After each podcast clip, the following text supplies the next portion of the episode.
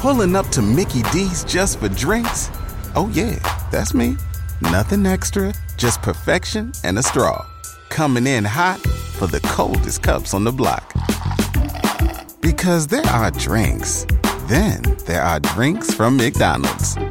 Mix things up with any size lemonade or sweet tea for $1.49. Perfect with our classic fries. Price and participation may vary, cannot be combined with any other offer. Ba da ba ba ba.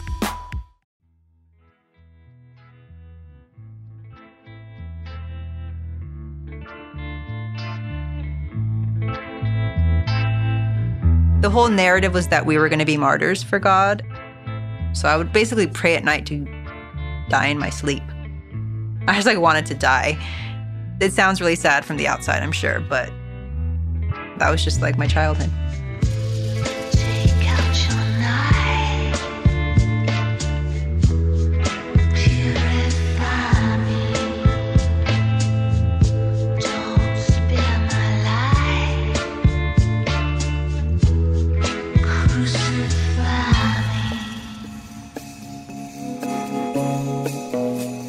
Hi, I'm Tyler Mason. And I'm Liz Iacuzzi. And this is Was I in a Cult? Yes, you were. And so were you. Fuck off. Today we're talking to author Flor Edwards. Now, her story is a bit different than some of the other guests we've spoken with because she has no before story. Because Flor was actually born into a group known as the Children of God. Known today as the Family International. And before that, they were known as the Family of Love. Gurus. You know, it's not uncommon for cults to go through a public rebranding process when their reputation starts to tarnish. Did you know that initially they were known as Teens for Christ? E, that uh, does sound like a name that you can easily age out of. a 40 year old dude proselytizing as a teen for Christ is a bit creepy. All right, what do you say we get to Flor's story? Sure. Flor, you have the floor. God. I'm here all day. Yeah, unfortunately. Yeah, my dad was a good student, top of his class. He was from South Pasadena, big Irish Catholic family. One day, a few of his brothers were introduced to this exciting hippie Christian movement. The Children of God. Six of his older siblings joined, so he just sort of followed along. Everyone, you know, was looking for the truth, especially in the 60s. Which makes sense. Counterculture was at an all time high. Oh, yeah, sex, drugs, and rock and roll. And the most intense widespread race riots the United States has ever experienced. But sure, it was groovy, baby. I always say if, if you lived through the 60s and you didn't join a band or a cult, then you probably didn't live through the 60s. My parents met in the group. My mom was just more like a, I call her like a free spirit. She was more like exploring, and she also had this strong desire to serve God. She basically just decided to join. So it wasn't like, oh, you're joining a church. It was kind of like you're joining a group of people. You have like a new family. And within this new family, Flor's parents married and started to create a tribe of their own. So I'm one of 12. I have 11 siblings. The group was not encouraged to use birth control at all.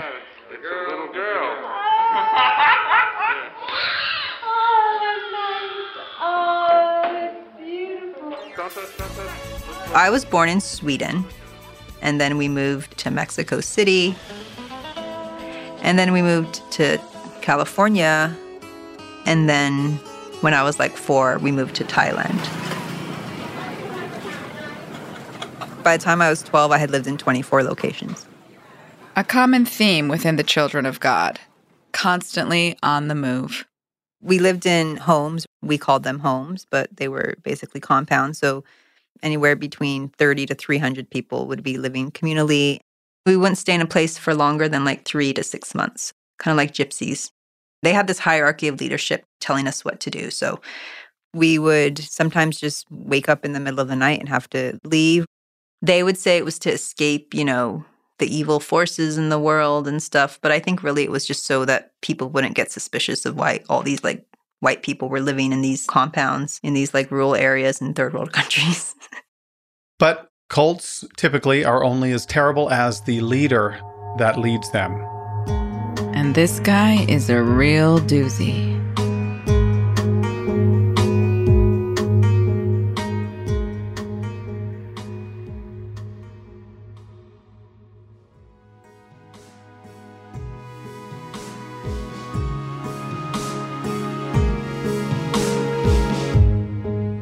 Okay, so let's back up a little bit and discuss the early incarnation of the group, the family. It was a group that formed in the 1960s. Basically, it started with one person. the leader was a man named David Brandt Berg. He came from a long line of evangelists, so it was sort of in his blood. Both David's mother and father were active evangelists, and he spent a lot of his childhood aiding his parents in their evangelical mission. His mother, in particular, claimed to be a divine healer, which drew lots of controversy from the church. And, not surprisingly, David credits her to be one of his biggest influencers. He has also written about the sexual abuse he endured from a babysitter at the age of three, as well as physical abuse from a nurse. Sexual trauma at an early age is oddly a common thing among many cult leaders. We'll unpack that another time, but his trauma might be telling for what evolves later on. Dun dun dun. That's called setting suspense, listeners. Dun dun dun. David Berg, he was born in Oakland, although he moved around a lot as a kid. But as an adult, he ended up in Huntington Beach, California with his wife and children. And that's where it all begins. Q, 1968. He saw these hippies on the street and he just decided these people needed a purpose for living. And so he started to gather them. It started out as a very sort of innocent group of hippies, a bunch of young people kind of wanting to do something good and make the world a better place. Like many cults do. They looked like young, sort of almost rock and roll stars slash hippies on the street singing. There was something magnetic and charismatic and intriguing about them. It started out as, I think they were called Jesus Freaks, which I think is the most appropriate title. Children of God was the early name, and then they changed over to the Family of Love. Then they just dropped it and called themselves the Family. And like all cults, this family began to grow. And as it grew, so did David's ego. To Flora and her family, David Berg wasn't just a man, he was divine. Growing up, I knew him as Grandpa, and the adults called him Dad. And he had a plethora of names from like Moses, Moses David, Father David, all kinds of names. He called himself the Mo Lion because he would white his face out and draw a picture of a lion. We were not allowed to know what he looked like because, from what we heard, people were after us. So he lived in hiding from the very beginning when he started. He went basically and, like, I think lived in the mountains in Switzerland or something. There was maybe a very small percentage of people who had actually met him. We never knew what he looked like. We never saw him. My parents never met him. But the fact that we couldn't see him, I think, only added to his power.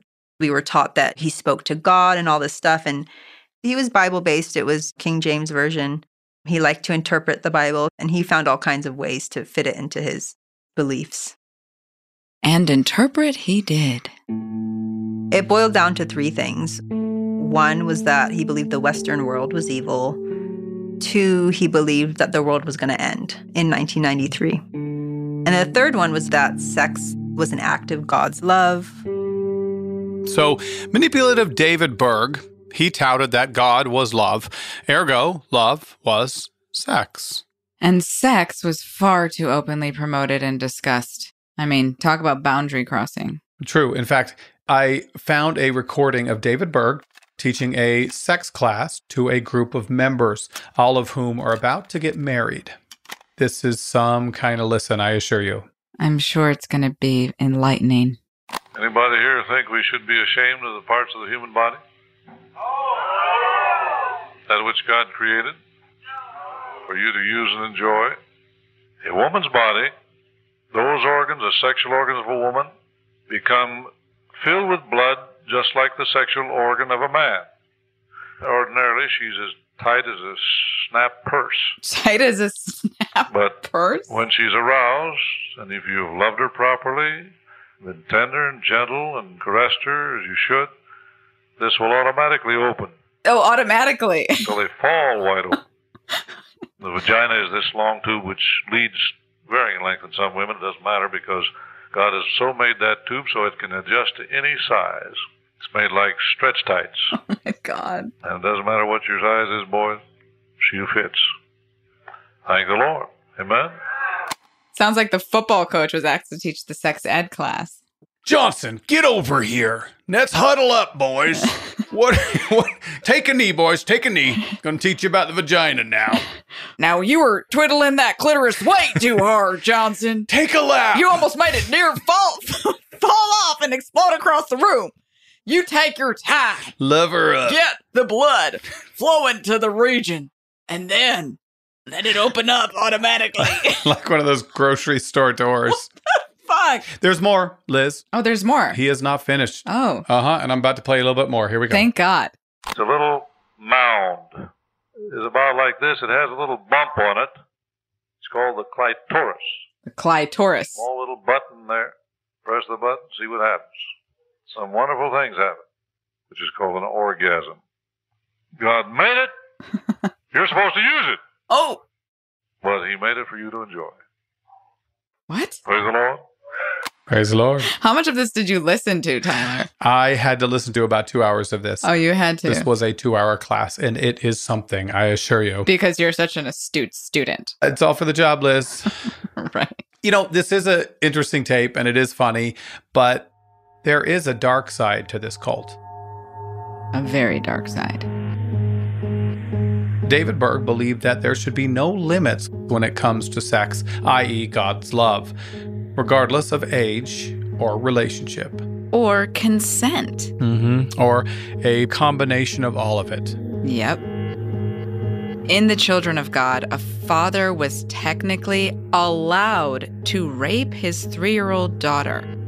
It was God's love, after all. In fact, sexual intercourse with children as young as two years old wasn't frowned upon, it was encouraged. Oof. Yeah, David also believed that the outside world was evil. creating the us versus them mentality that all cult leaders instill in various iterations. He was against anything that was power, mainly institutions. Like he hated education, he hated doctors, hospitals, corporations, government, everything. He was just honestly anti the world. You know, he called the world the system. So anyone who wasn't part of the children of God, according to Father David, was called a systemite. Watch out, Tyler. When I'm really mad at you, I'm going to call you a systemite. You filthy systemite. Get out of my face. Sorry. we were the people that were supposed to, you know, go out and save everyone from the destruction that was going to come in 1993. I call it the Great Apocalypse. We never called it the apocalypse growing up. We call it the end time. You know, the entire world would go into complete chaos and it would be war and a bunch of natural disasters. I mean, if you read the book of Revelation, it's all there. So, David, Father David, that is, he took this book of Revelation and he interpreted that there would be a seven year sequence of political and environmental events that would occur. And then at the end of all that, Armageddon would happen. It would be like a battle between heaven and earth. And then Jesus would come and the whole world would be consumed in fire. And then everyone who we saved, because we were the chosen, would go to heaven. The whole narrative was that we were going to be martyrs for God. And I thought I was going to be a martyr at 12 years old. I thought I was going to die in a primitive way. I thought I was going to be like crucified or all kinds of biblical ways of dying. So at night, I would just pray that I would die in my sleep, have like a peaceful death. If I'm to have to be this martyr, like at least make it quick and painless, that I would just be shot in the heart. I just like wanted to die. That was just like my childhood.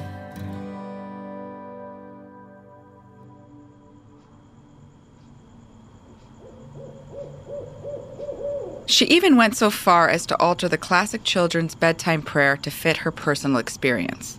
It went a little something like this Now, Now I lay me down to sleep. I pray the Lord my soul to take. If I should die before I wake, I promise I won't make a peep. That was my childhood prayer. So, how does it actually go? Now I lay me down to sleep. I pray the Lord my soul to keep, not take, to keep. Oh my God, she was praying for death. Yeah, and it goes on. And if I die before I wake, I pray the Lord my soul to take, not pray that I won't make a peep.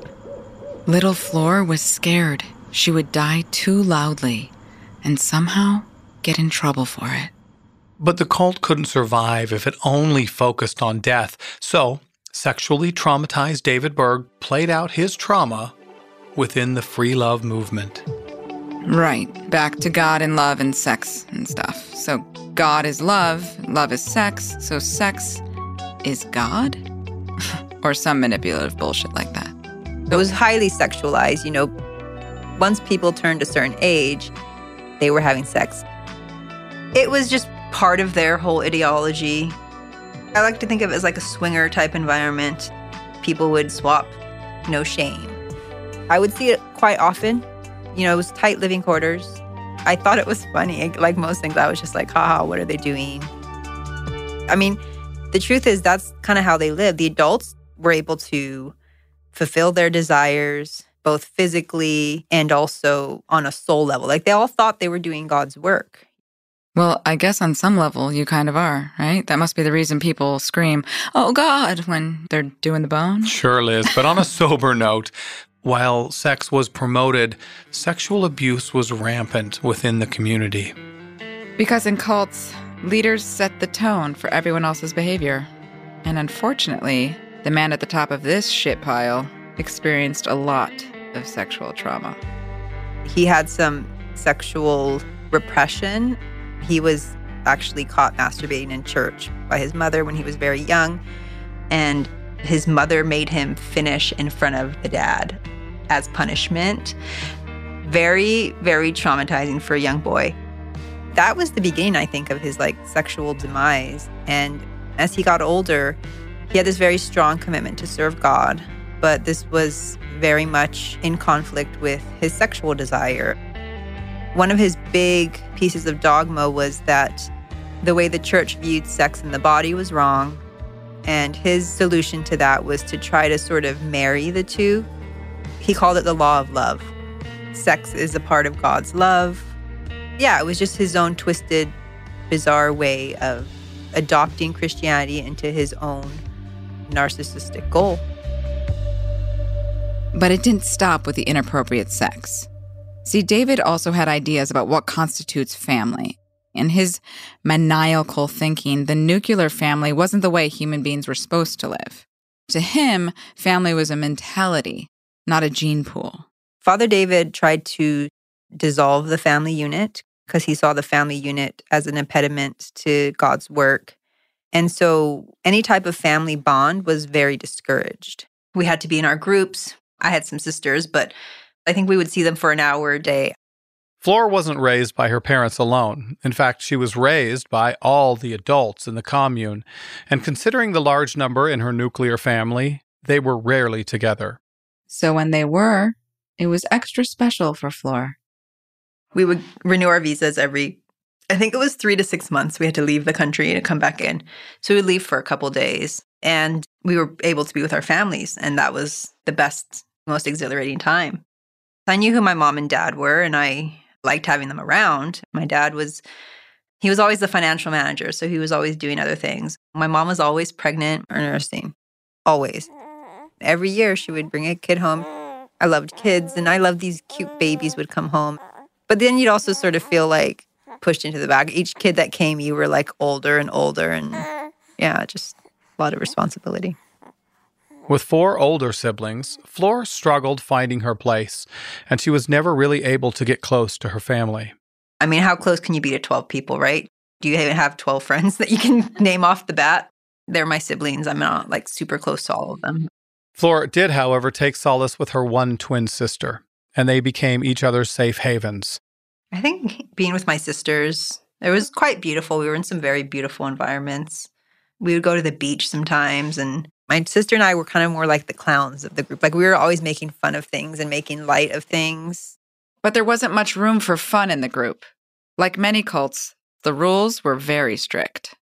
We weren't allowed to wear certain things or wear our hair a certain way. We just had to have it natural, long. He didn't want short hair or dyed hair. It was just everything was natural. No makeup. The men had to have like short hair, I think no beards, just clothing like no logos, no jeans. He thought jeans were like super evil. And sleeping conditions were not ideal. Kids would be bunked together and mattresses on the floor and there was usually more kids than adults, so they became like big giant child care centers in a way. We had a very strict schedule. We would wake up at 7 a.m. We had to be in our groups. We would eat breakfast communally. We would do a lot of chores. Um, we would have like some schooling. We would have nap time every day for like two hours. And then we would have like exercise time and just more stuff until 8 p.m. when we went to bed. We were surrounded by people constantly. There was probably three to four bathrooms and 30 to 50 people. Jesus, and I thought sharing a bathroom with two siblings growing up was tough. Nah, that's nothing, Liz. I had five sisters. Oh, Try sharing a bathroom with five sisters. And that was the 80s when Aqua Net was much more prevalent. There was a rule that we could only use three pieces of toilet paper. It was a way to control us. Sometimes I would cheat and use five. It was kind of my way of playing with danger. Five sheets of toilet paper was an act of personal freedom, a cry for the desire for free will. and as Flora remembers it, being in the bathroom was the only time she could be alone. They were always being watched. They would choose certain people to watch us. We called them shepherds. There was never a moment where it was like, okay, you're not being watched. Father David really encouraged them to discipline us. Some of the adults would just take it too far. They physically punished us to keep us in line. And as bad as this sexual abuse was, the physical abuse rivaled it. Kids were whipped and beaten for the tiniest transgressions. Some of them are very practical things, like wearing your shoes in the house or not washing your hands before you eat. Then some of them were more kind of abstract, like foolishness was a big one that I would always get punished for. We would get punished for laughing. I saw my six month old sister being spanked by one of the leaders. She was six months. I remember she was so young, she was in diapers. He had her over his knee and he was just, they would do this like almost rhythmic discipline where it wasn't like an outburst of anger or rage. It was very calculated, cold endurance nonstop. And it would just keep going and going. So sometimes you would hear kids being beat for like, it seemed like hours.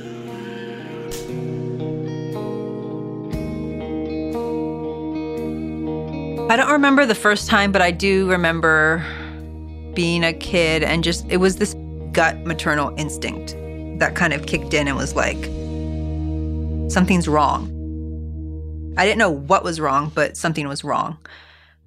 The adults were much more in line because they all wanted to be there. They followed the rules, they didn't need to get punished. It was the kids because we didn't, we obviously didn't join it. And there was a threat that any time we could question things. So they were constantly trying to keep us, you know, in line. We didn't have any agency. We weren't allowed to like ask questions about things. We weren't really allowed to express ourselves or our fears or anything because it, it would sound like we were doubting. It was like, oh, you're questioning something. Father David says this, this is the law. Don't question it. Cult rule number one never question the leader. Mm hmm. And like most cult leaders, this particular one loved to pontificate. There were thousands of letters that Father David sent out little stories, dreams, anecdotes, prophecies, verses, anything he would say basically was just typed out. These were known as Mo's letters, and Mr. David Berg would write them while in hiding and then send them to his followers across the globe.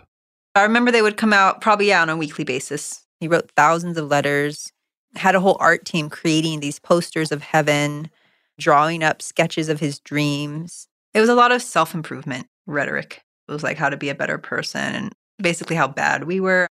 Here's an excerpt from one of Mo's letters titled Squeeze, Don't Jerk. No, no, no, no, no. Squeeze, don't jerk. you just made that up. I didn't. I really wish I did, but I didn't. Okay. okay, I'm going to read it now. Cue the hypnotic music. God is hardly ever in a hurry. It takes him time to make a baby, a flower, a tree, a sunset, or even a blade of grass. Speed kills, haste makes waste. Patience takes faith. If you're in a hurry, you miss things, lose things, forget things, and wear out quickly. You live it up, but you might not be able to live it down. What? That is just fortune cookie mumbo jumbo. Yes, cult leader Amphigory, completely. It's gobbledygook. It goes on, Tyler. If you- Please give me more. Yeah, you're welcome. Mhm. More weird music here. In the army, we had targets that moved or were there just for a moment and then disappeared. Some of the boys were in such a hurry to shoot for fear it would disappear. They missed it altogether. But I waited until I was sure I could hit the bullseye and made sharpshooter. Some were in such a hurry they got so excited their rifles waved around and they jerked the trigger. So quickly it jerked the whole rifle and caused them to miss the mark.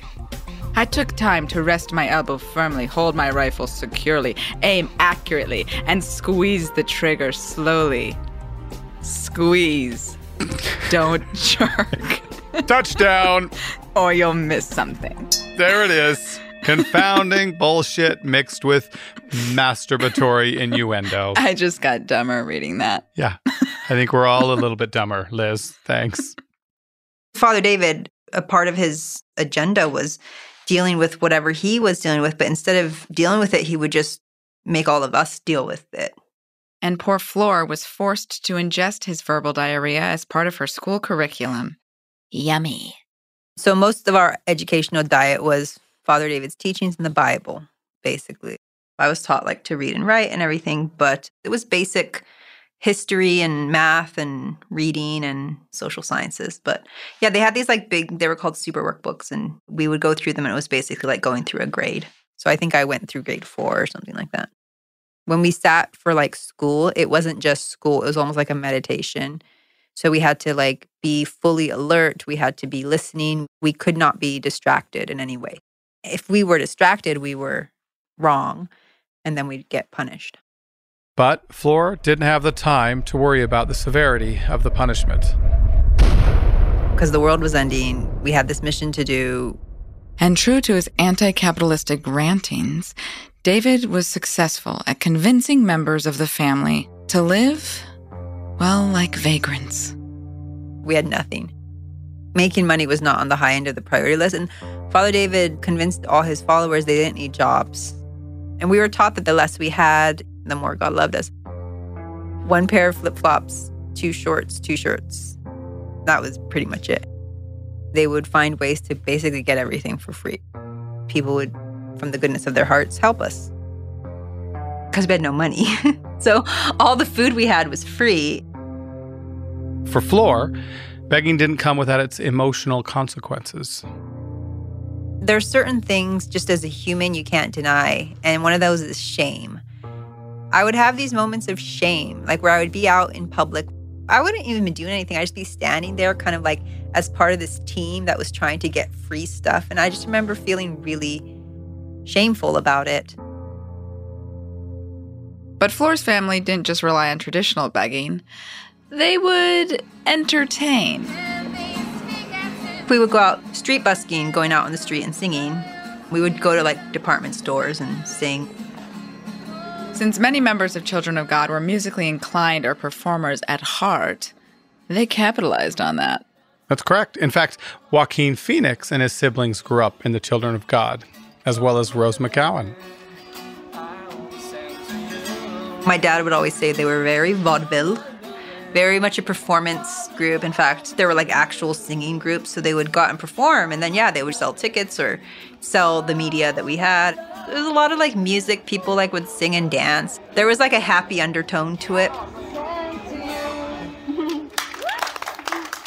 But Flor, well, sadly, she wasn't really a fan. I hated it. It was always super awkward. But there were fond moments as well. We had a lot of dress up nights, I remember. That was like our fun thing. They were really heavy on like acting skits. Some of the skits were just to like push Father David's dogma. So a lot of his dogma was built on guilt. Sometimes they'd be funny and it'd be like, haha, in the middle of mealtime, which 50 people sitting around eating, and all of a sudden the adults would break out in a skit and it would be really funny and everyone would laugh. But other times, these moments of fun would turn into moments of terror. Sometimes these skits would turn into these drills to prepare us. I do remember, I think it was mealtime, and then all of a sudden these adults dressed in black, head to toe, with like helmets on, so you couldn't see who they were, and they had like fake guns. I don't even know how they got these guns. They came in and pretended like they were coming to raid us, and then at some point they pretend to shoot us, and we would pretend to die and pretend to go to heaven and all that. I literally went to bed every night bracing myself for an invasion and, you know, to be killed, basically. Eventually, Flor started to wonder about the world beyond her family. How truly evil were these systemites? I mean, Tyler, you're pretty evil, but Justified. We would see things from, I mean, just traveling around. That's all I really saw of the outside world. But what we were told was actually kind of intriguing to me. We would be told things about pop stars and like movies, but again, it was all evil. Everything that was outside was evil. And I do remember kind of being intrigued by it. Kind of like, who is this Madonna figure they talk about, or like Michael Jackson or whatever? And it just made me want it more. Like, I wanted to wear jeans and I want to style my hair a certain way.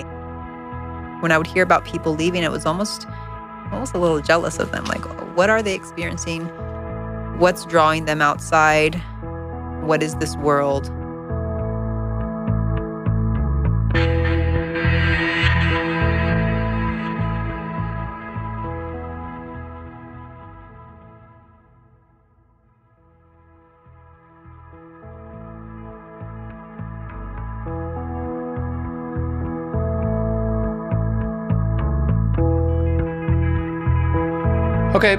So we are now in the year of 1994. Now, at the time, Flora and her family were still living in Thailand, but Father David issued a declaration to move everyone in the group back to America. We still don't know why. It was just one of his like prophecies from God. And yeah, we moved to Chicago. And while they were there, the members had their annual celebration for egomaniac Father David himself. We all gathered together and the leader opened up with Grandpa, our beloved father, has gone to be with Jesus. And I just remember being like shocked. I never thought Father David would die. long live the king! The motherfucker. He died from unknown causes. No one knows the truth. He just got sick and he died. Father David was 75 years old and had been in hiding since 1971. It's said that he died in his sleep from old age. And now, with no leader, Flor's family had a chance to break out. But it wouldn't be easy. It was kind of sad, actually. It's like everyone was on their own with really no experience in making their own decisions because they had given up their power of will and reasoning and critical thinking. We had no money, no education, no job. Still, at this point, I think I owned two pairs of pants and two sweaters. That was it. And this was in the dead cold of winter in Chicago. We would go singing during Christmas. That was one of the ways we would make money, and it would be freezing cold. We weren't necessarily doing God's work anymore. We were just surviving, and barely at that. You know, being from Chicago, I feel for her. The winters are brutal. So, Flora's family did what I did years ago and moved from the Windy City to the Golden State. And then my aunt, who lived out in California, she's, you know, come out to California. At least it's easier. It's an easier life out here. Easier, debatable. Warmer, uh, definitely. So Flora's family moved west, but the biggest concern was how were they going to survive? We found different ways to make money. One way was actually the group encouraged everyone to become clowns. So it was another performance thing. So actually, I worked as a clown. We did parties. We would just go to public places and, you know, do balloons and face painting and all that stuff. Full gear, wig, face, outfit, everything. It was pretty good money. But even though they moved and David was now dead, her family was still in the cult. You know, when we were young, there was this excitement to it, and there was this like common goal that we were doing something, we were saving the world. But now it was just like no one knew what to do. And we had alone time. We had time to kind of sit and percolate with our thoughts. And my sister just sort of called it. She was like, you know, this is wrong, and we need to basically get out. And that right there is the reason why cult leaders don't give their followers a great deal of alone time. Because critical thought could seep in. God forbid. We told our parents that we wanted to go to school. We wanted to be normal. And my dad, knowing us as well as he did, he said, okay, fine, we'll put you in school. This is when we were like 17, maybe. My sister and I, we would go to school. It was about seven miles from the, our house. We didn't drive at the time, so we would have to walk. Public high school was social mayhem we were obviously trying to like fit with the latest trends. We would like read magazines and like buy shoes and buy pants. Like I remember it became clear right away that I I was going to have to make up some story. Like even now, like telling people where I lived or where I'm from, it just made no sense. You know, I, I couldn't even find an explanation myself. I got good grades, but it was just not very good environment for me. I fell into some like drugs and drinking. We weren't prepared for the reality of the world and then we were just dumped into it as teenagers. I think I did the absolute best that I could with it. But yeah, it was literally like a social experiment. I can only imagine the radical shift she experienced from living in this toxic, abusive, free love, quote, family to, well, regular life. I mean, high school is tough as it is for any kid, let alone somebody coming out of a cult. And so before long, it all just became too much for her. I kind of made a snap decision that I just wanted to like end everything. And because I had thought about it, I think I was just, it wasn't something I had to meditate over and really like, oh my God, I'm just like, oh, die. I attempted suicide. You know, I just, I, I couldn't deal with the world. It was an honest attempt. I wrote a note and everything. I was drunk on like probably at least a half a bottle of vodka. So I was like, what can I combine with that? I remember searching the house, like, I was gonna like drink bleach if I had to. I was gonna, anything that was gonna be quick and painless. And then I found a bottle of aspirin. I don't know if I had seen it in a movie or anything, but I thought this will be a good combination. And I just took them all and wrote a suicide note and um, went to bed thinking that I wasn't going to wake up. And my stomach just got rid of it. I woke up throwing up. And yeah, I just threw up and threw up and threw up. And then I was like, okay. You know, I was supposed to die and I didn't. At the end, I was kind of like, okay, I'm kind of glad I'm still alive. Like, Yet she still couldn't figure out why she was so conflicted the moment of truth for me came through a magazine, in an issue of 17 magazine. And it was basically an article about a girl who had grown up in and left a cult. And this thing was a quiz, and it said, Did you grow up in a cult? Take this quiz and find out now.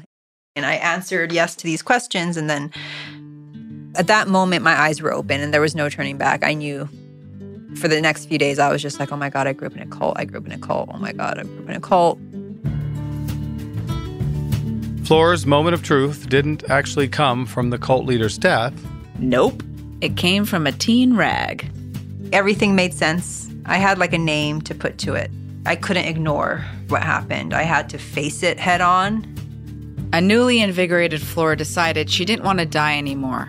She wanted to live and live big. Soon, she graduated high school and went to college where she immediately dove into her studies being denied it as a kid, I was just super hungry for like just any type of knowledge or information, all the stuff that like we were taught was evil. I was like, oh my God, this isn't evil. This is super cool. English, writing, political science. I was good at math, history. All of it was super interesting to me. This was kind of like giving someone, you know, sugar who's never had it before. And slowly but surely, she started to gain a sense of self, something she was never given the permission to gain. In college, I started meeting people who were more accepting and just nice. I would tell my story, I wasn't trying to hide it anymore. For the first time in her life, she accepted her upbringing for what it was. Shame was no longer in the driver's seat. Freedom started to navigate instead. Sounds like a country song, doesn't it? you know, growing up, I wasn't allowed to read or write. I wasn't allowed to express myself. I wasn't allowed to have opinions. So having an opinion, but also being able to articulate it through words and language was super liberating for me. And then that's also when I decided I wanted to start writing about it. And that's what she did. She wrote a memoir about her childhood the good, the bad, and the ugly. I had to relive all the memories. This was just my way of healing, my way of coping, I guess. I was able to learn a lot about myself, and I took that with me, even now. That power of thinking, making your decisions, which I always say is the only freedom we have as humans, is the ability to think. We really don't have any other control over anything else.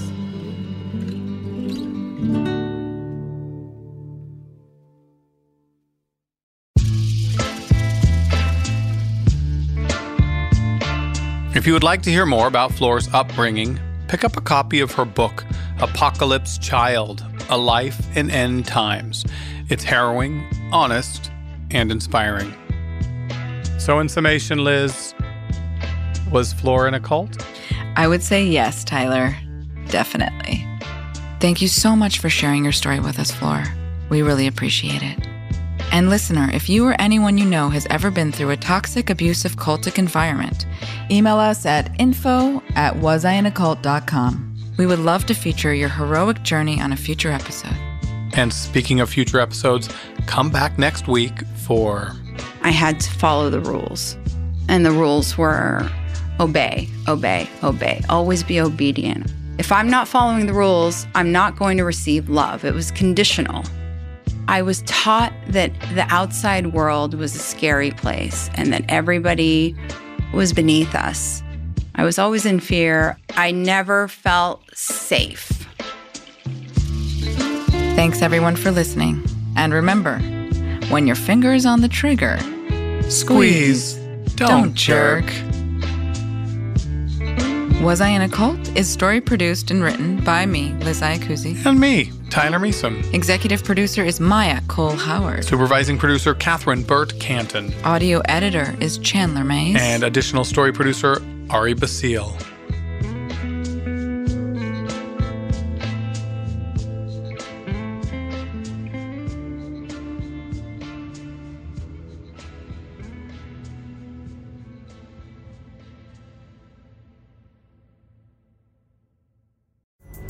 Pulling up to Mickey D's just for drinks? Oh, yeah, that's me. Nothing extra, just perfection and a straw. Coming in hot for the coldest cups on the block. Because there are drinks, then there are drinks from McDonald's. Mix things up with any size lemonade or sweet tea for $1.49. Perfect with our classic fries. Price and participation may vary, cannot be combined with any other offer. Ba da ba ba ba.